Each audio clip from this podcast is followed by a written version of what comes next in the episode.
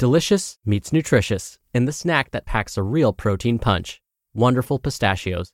Each one ounce serving of wonderful pistachios has six grams of protein, giving you over 10% of your daily value and making wonderful pistachios one of the highest protein nuts. But perhaps more than that, I love all of the flavors they have. Their sea salt and vinegar ones are my favorite when I'm craving that flavor but want to keep it healthy. But that's just the tip of the iceberg. Wonderful pistachios come in a variety of flavors, like chili roasted, honey roasted, smoky barbecue, and jalapeno lime, perfect for enjoying with family and friends or taking them with you on the go. Whether you're a pistachio purist who loves cracking open every nut, or you prefer the convenience of no shells pistachios, Wonderful Pistachios has got you covered. Grab Wonderful Pistachios and elevate your snacking game today. So fill up with a healthy snack when hunger strikes. Visit wonderfulpistachios.com to learn more. That's wonderfulpistachios.com. This is Optimal Health Daily, episode 812 Emotional Nourishment by Becca Shern of minimalwellness.com. And I'm Dr. Neal. Welcome back to Optimal Health Daily, or welcome for the first time if you're new here. This is the podcast where I act as your very own personal narrator and read to you from some of the most popular health and fitness blogs. Now, before we get to the post, don't forget, we give away a book to a random person on our mailing list every month. So, if you want to be in the drawing, make sure you're on our mailing list at oldpodcast.com. The next giveaway is in less than a week. I'll give you a quick reminder at the end of the show. So, for now, let's get right to it and start optimizing your life. Emotional Nourishment by Becca Shern of minimalwellness.com. I took the majority of July off from work. I did a few client sessions and posted a recipe or two, but mostly I enjoyed time with my family and friends. During this time, I did a lot of thinking about new directions I'd like to take personally and professionally. It was an incredible luxury, and I was able to see some subtle signs of inspiration. Physical nourishment is not an area I struggle much with. I enjoy eating well, I love to move, my gut seems pretty healthy, and I avoid as many toxins as possible. But I've come to realize I don't do very well with emotional nourishment. The idea of emotional nourishment as it pertains to my life is still fairly vague, but I was introduced to the general concept while listening to a podcast interview with Tom Bilyeu.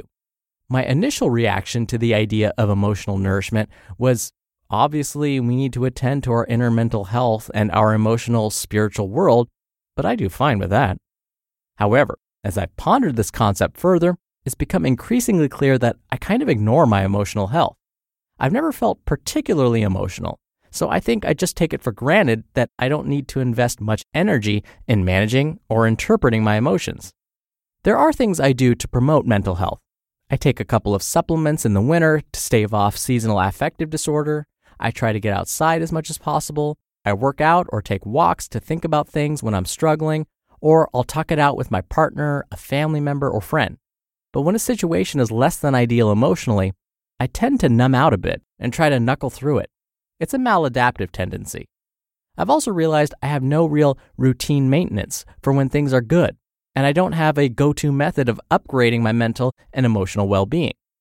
To address this now obvious deficiency in my lifestyle, I've decided to spend the next 150 days, the remaining days of this year, focused on emotional and mental nourishment via the following daily actions Meditation. Ask anyone who is at the pinnacle of life, and they will likely tell you the number one thing we can do to improve our mental and emotional functioning is to meditate. Although I've dabbled with meditation far more this year than any year of my life prior, I'm nowhere near having a meditation practice. Because of that, I've yet to experience any noticeable change in my state due to meditation. I don't have a specific type of meditation I plan to do. Instead, I will use the coming days to explore the different options and styles to see what works best for me. My goal with daily meditation is to simply, consciously, do at least a few minutes every day.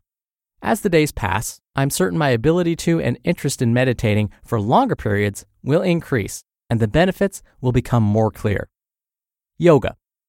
Another practice that is frequently recommended for its ability to help us cultivate a sense of calm, focus, and centeredness is yoga.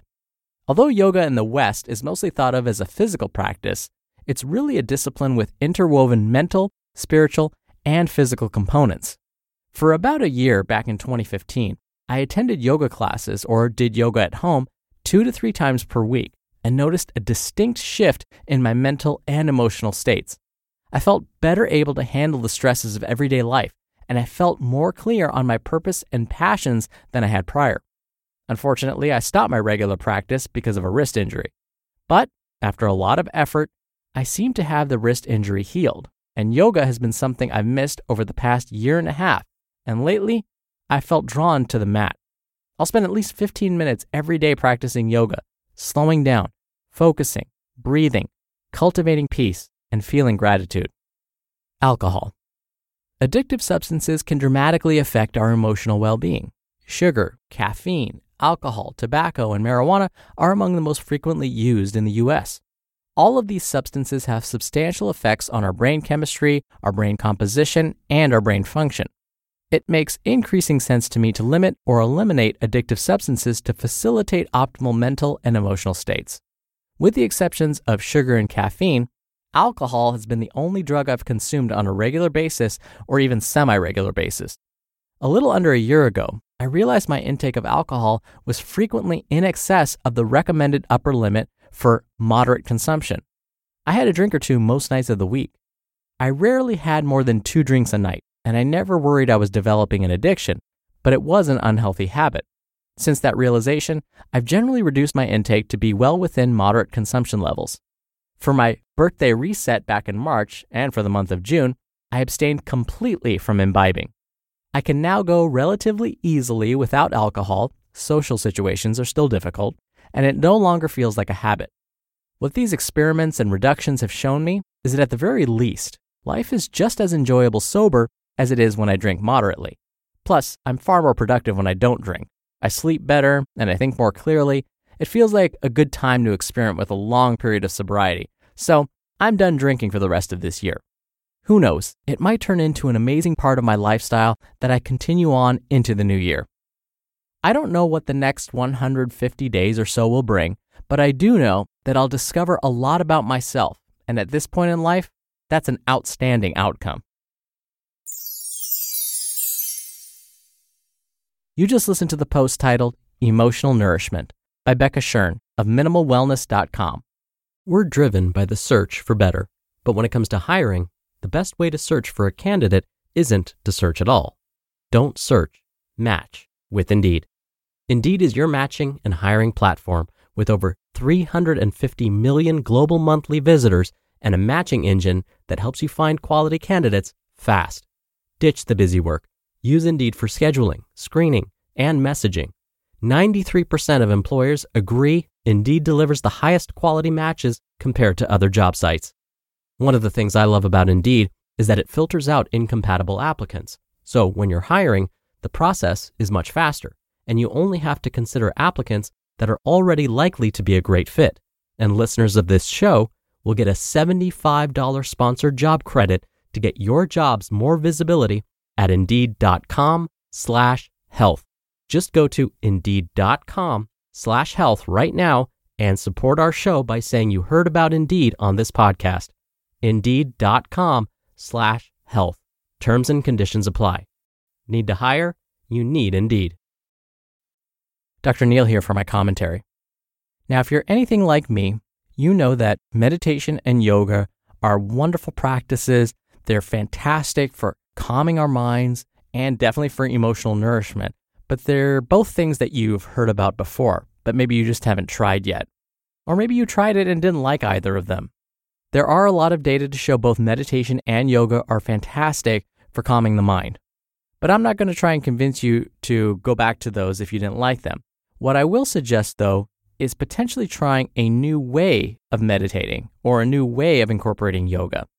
For example, for me, when I try and sit cross legged and slow my breathing, close my eyes, and try and meditate in a silent environment, it just doesn't work for me. Instead, what I find is when I go for a jog or when I'm on a bike, what I find is that's more meditative for me. I find I get into that headspace very quickly where my mind does start to calm down. My breathing is not getting any slower, but it is a way for me to get that emotional nourishment. So maybe sitting down and meditating with your legs crossed isn't for you, but maybe you can find something else that's meditative. Maybe it's playing an instrument, but whatever it is, find something that gives you that emotional nourishment.